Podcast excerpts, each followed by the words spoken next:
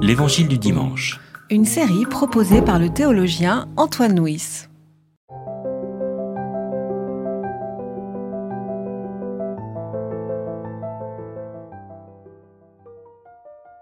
Voici à quoi le règne des cieux est semblable.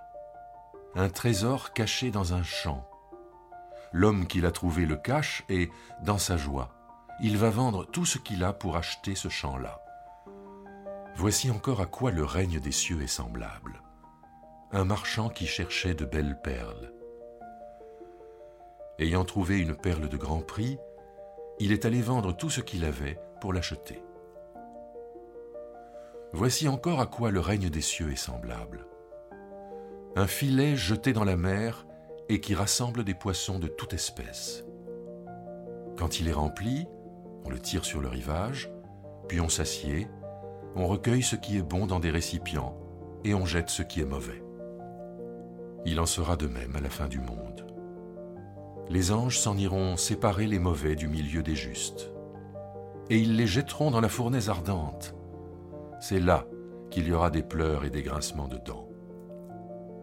Avez-vous compris tout cela? Oui, répondirent-ils.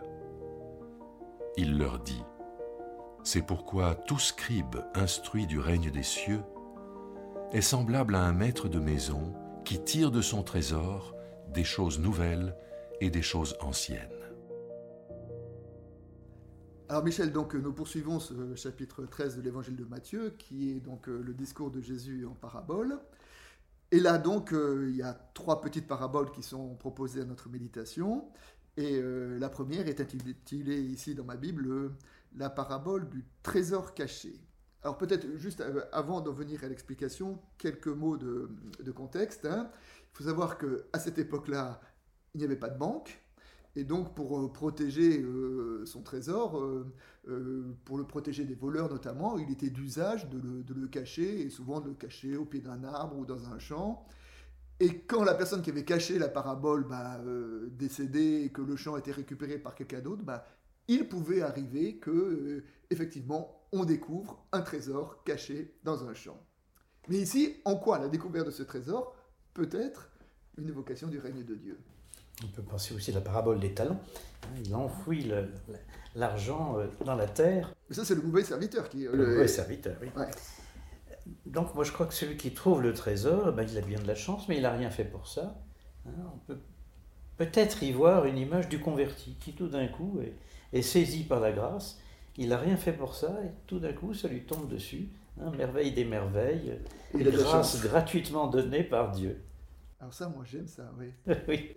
Et puis, euh, du coup, j'aime aussi à, considérer que tout ce que nous avons relève d'un trésor immérité. Enfin, c'est euh, moi, j'aime beaucoup le, euh, le, verset de la première épître aux Corinthiens, dans lequel Paul dit Qu'as-tu que tu n'aies reçu?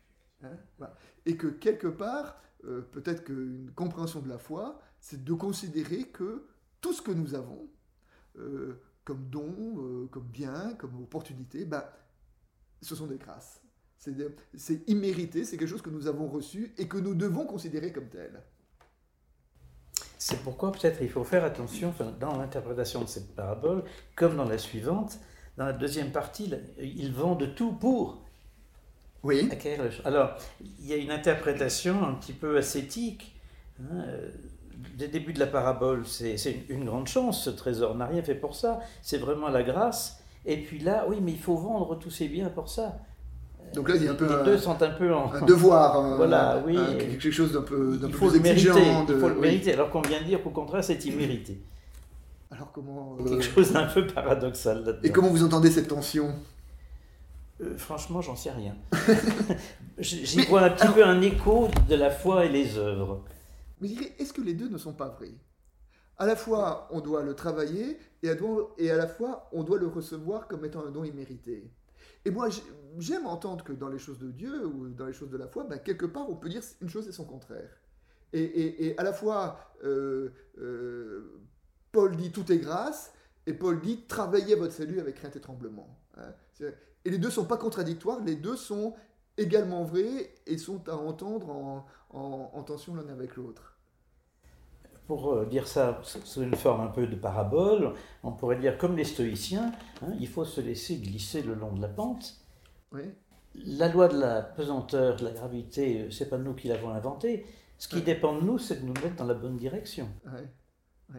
Et est-ce que d'ailleurs vous, vous avez, enfin, cette, euh, cette tension, cette ambivalence, on peut pas peut-être la trouver euh, à travers le- le- l'articulation entre les deux paraboles, la parabole du trésor et la parabole de la perle? Oui, tout à fait. Et, et- et d'autant plus que le, le marchand, c'est son boulot finalement de trouver des perles. Oui, mais alors, c'est pas une chance uniquement. Il- l'a quand même longuement recherché. oui, c'est ça. Lui, il n'est pas tombé dessus par hasard. C'est Voilà. le fruit, de son- c'est le fruit d'un travail. Donc c'est là qu'on risque de retomber peut-être dans la perspective un peu volontariste. Il faut faire son salut, Mm. il faut faire des œuvres pour, etc. Et donc c'est bien de les avoir les deux en, voilà, en- oui. en- d'ailleurs, c'est pas un hasard. Je pense qu'elles sont construites de façon rigoureusement parallèle. Ça qu'on- on a l'impression que c'est la répétition, mais en fait c'est pas la répétition. Il y a C'est une vision en stéréo. en stéréo. voilà. Et ce qui est aussi un peu étonnant, c'est que euh, d'un première parabole, on dit euh, le royaume est comme un trésor, et, et dans la deuxième, on s'attendrait à ce qu'ils disent le royaume est comme une perle. Non, il dit le royaume est comme un marchand.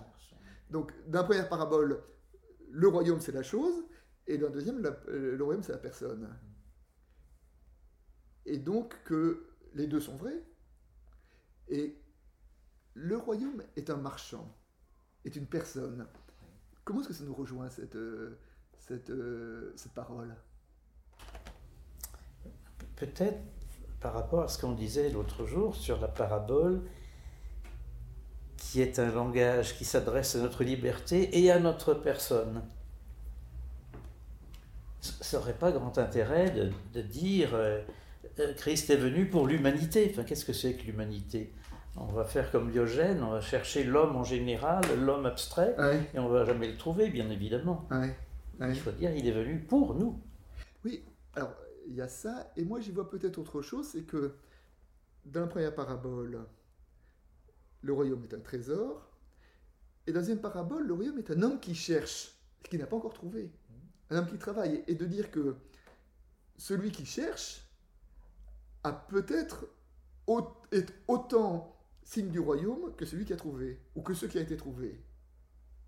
Et moi j'aime bien euh, ce thème de la quête comme étant euh, un, un signe de la foi.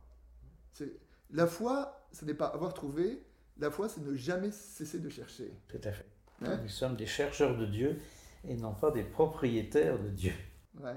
Moi, moi j'aime J'avais lu un jour dans un, journal euh, l'histoire d'un homme qui disait qu'il avait un de ses amis euh, qui avait reçu un prix Nobel de physique. Et alors, euh, il a demandé à son ami, mais y a-t-il quelque chose dans ton éducation qui puisse permettre d'expliquer ce, niveau d'intelligence auquel tu es parvenu? Et, le prix Nobel a répondu, quand j'étais enfant et que j'allais à l'école, mon père, quand je rentrais de l'école, mon père ne me disait jamais Est-ce que tu as eu une bonne note? Mon père me disait toujours Est-ce que tu as posé une bonne question? Voilà. Eh bien, je crois que euh, soyons un petit peu ambitieux. Euh, nous n'avons rien d'autre à désirer que de devenir des prix Nobel de la foi. Et pour devenir prix Nobel de la foi, eh ben, ne jamais cesser de poser la question de Dieu. hein. Le royaume est un trésor, mais le royaume est un homme qui cherche, qui trouve. Mais avant de trouver, il cherche. Il y a encore un petit détail sur lequel je voudrais revenir en disant, euh, à propos du, trésor, on dit l'homme qui l'a trouvé et dans sa joie, il va vendre tout ce qu'il a pour acheter ce champ-là. Dans sa joie. Comment on peut entendre ce- ce- cette, évocation de la joie comme euh, signe du règne de Dieu? Je crois que c'est un peu un leitmotiv hein, des, des textes messianiques qui nous annoncent la, venue du Messie à la fin des temps. Hein, dans, Isaïe, par exemple, hein, le peuple qui marchait dans les ténèbres, etc. Et hum, tu as fait abonder leur allégresse, tu as fait grandir leur joie.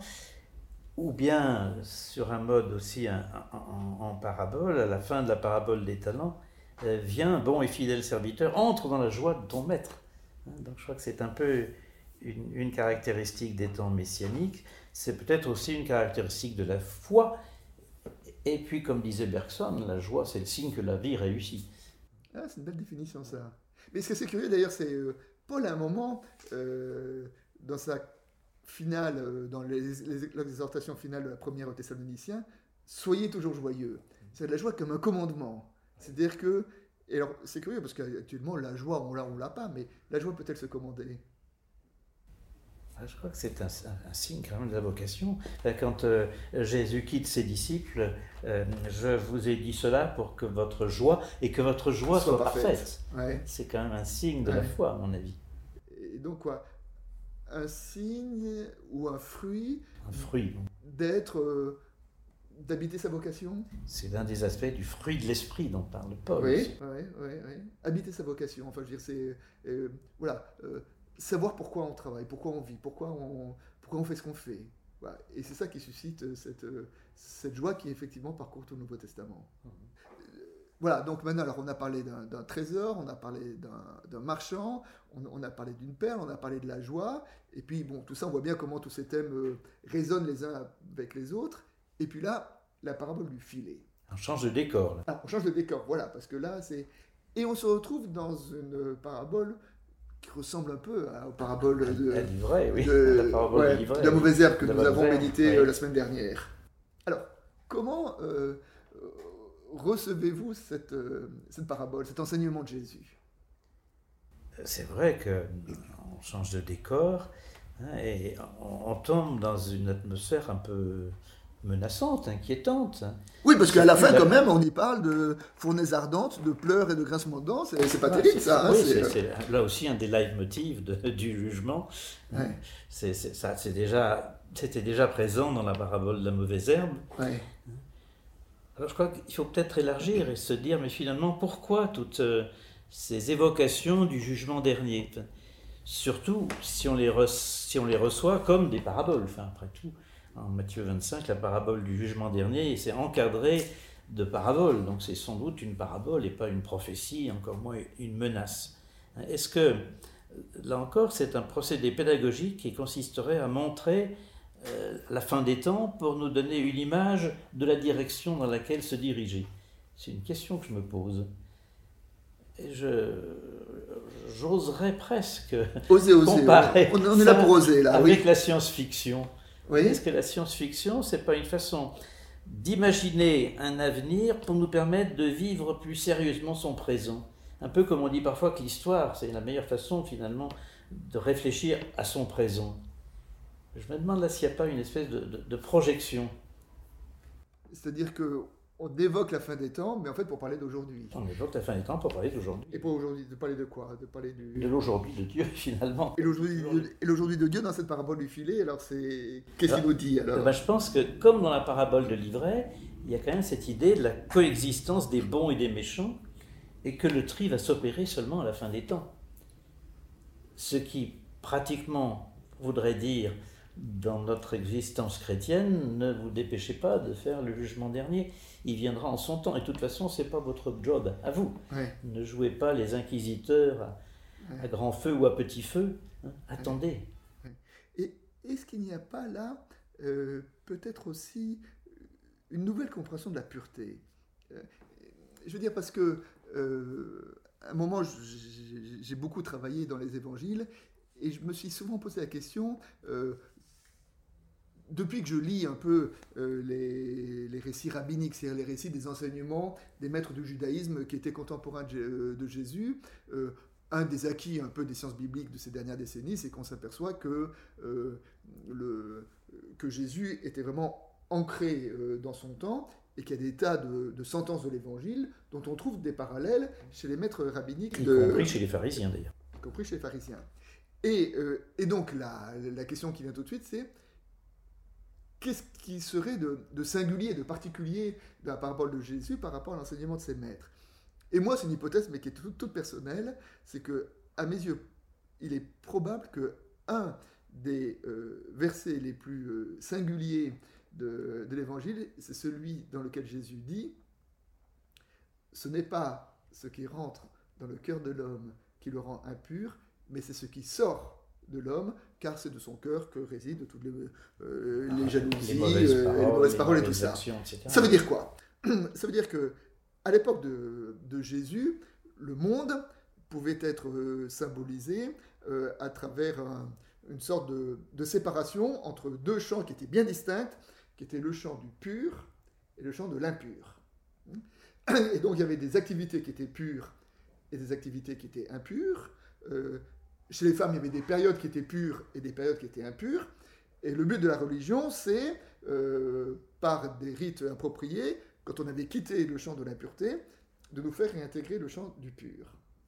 Et là, Jésus dit, ce n'est pas ce qui est extérieur, donc la façon dont on se lave les mains ou ce qu'on mange, qui nous rend pur ou impur. Ce qui nous rend pur et impur, c'est ce que nous avons à l'intérieur de notre cœur. Ça veut dire que la ligne de séparation entre le pur et l'impur n'est plus une ligne qui sépare les gens en deux parties, ceux qui sont purs et ceux qui sont impurs, mais c'est une ligne qui est intérieure à chacun. Et alors donc, euh, après ces, trois paraboles, donc euh, notre euh, séquence d'aujourd'hui se, termine avec ce verset dans lequel il dit Avez-vous compris cela? C'est-à-dire, avez-vous compris l'ensemble des, paraboles? Là, on arrive à la fin de ces, de ces sept paraboles du chapitre 13 de l'évangile de Matthieu. Et les disciples, oui. Et Jésus conclut le discours en parabole en disant C'est pourquoi tout scribe instruit du règne de Dieu est semblable à un maître de maison qui tire de son trésor des choses nouvelles et des choses anciennes. Alors il y a une lecture de ce verset qui me semble intéressante. Hein, on se demande, certains biblistes se demandent si finalement c'est pas un discours ad hominem de Matthieu. C'est moi le scribe en question. C'est moi qui ai tiré de mon trésor du neuf et de l'ancien, qui ai réécouté Jésus avec le filtre du Premier Testament, qui ai réactualisé les paroles de Jésus en fonction de ça. Et ça expliquerait peut-être l'abondance des références au Premier Testament dans l'évangile de Matthieu. C'est une possibilité. Mais je pense qu'on peut élargir. non, mais cette interprétation, à tous. Cette interprétation me rejoint beaucoup. Moi qui suis très attaché à, à l'Ancien Testament et, à, aux lectures rabbiniques, aux lectures euh, extra-bibliques. Et je me dis toujours, mais euh, au nom de quoi est-ce que je vais euh, chercher ailleurs que dans le pur évangile des choses pour entretenir ma, mon intelligence de la foi? Et je me dis toujours, voilà, eh ben, je suis comme un scribe, modeste petit scribe, qui, qui dans un trésor, et dans ce trésor de cette tradition spirituelle du rabbinisme, de cette tradition spirituelle de l'Ancien Testament, tire du bon et des, bonnes choses et des choses qu'on oublie, et que, que c'est vrai qu'il m'arrive de trouver dans ces, ce commentaire des choses qui ne parlent pas, à ce moment-là je les, oublie, mais il m'arrive aussi de, trouver des perles, et je crois que, que l'évangile me permet justement d'aller trouver des perles dans les trésors, et y compris dans des trésors qui, lui sont euh, étrangers, enfin qui, sont étrangers, enfin qui, sont d'autres sources que, euh, que ce qu'il représente lui-même. Et en même temps, c'est un appel à, approfondir le Premier Testament, les commentaires rabbiniques, etc. Parce que la parole de Jésus, elle est tissée de tous ces apports anciens. C'est Jésus aussi qui, est, qui tire de son trésor du neuf et de l'ancien. Absolument. Et je, crois que c'est important de se dire que le radicalement nouveau, ça n'existe pas. Le nouveau, c'est toujours de l'ancien qui est un petit peu modifié, qui est, qui est un petit peu arrangé, qui est, avec, on fait un pas de plus, mais, en s'appuyant sur une tradition. Et d'une certaine manière, je crois que c'est très important d'entendre que, que, que, Jésus s'appuie sur la tradition du Premier Testament, et puis s'appuie sur, sur, la tradition spirituelle de, tout le judaïsme de son époque. Et d'ailleurs, euh, nous sommes là dans le discours en parabole, et, et, vraiment, le discours en parabole, on le trouve très, très fréquemment utilisé euh, dans, dans, le judaïsme, et Jésus puise dans ce, dans ce trésor-là pour arriver à, pouvoir dire, à pouvoir euh, faire partager ce qui est euh, la singularité de son évangile.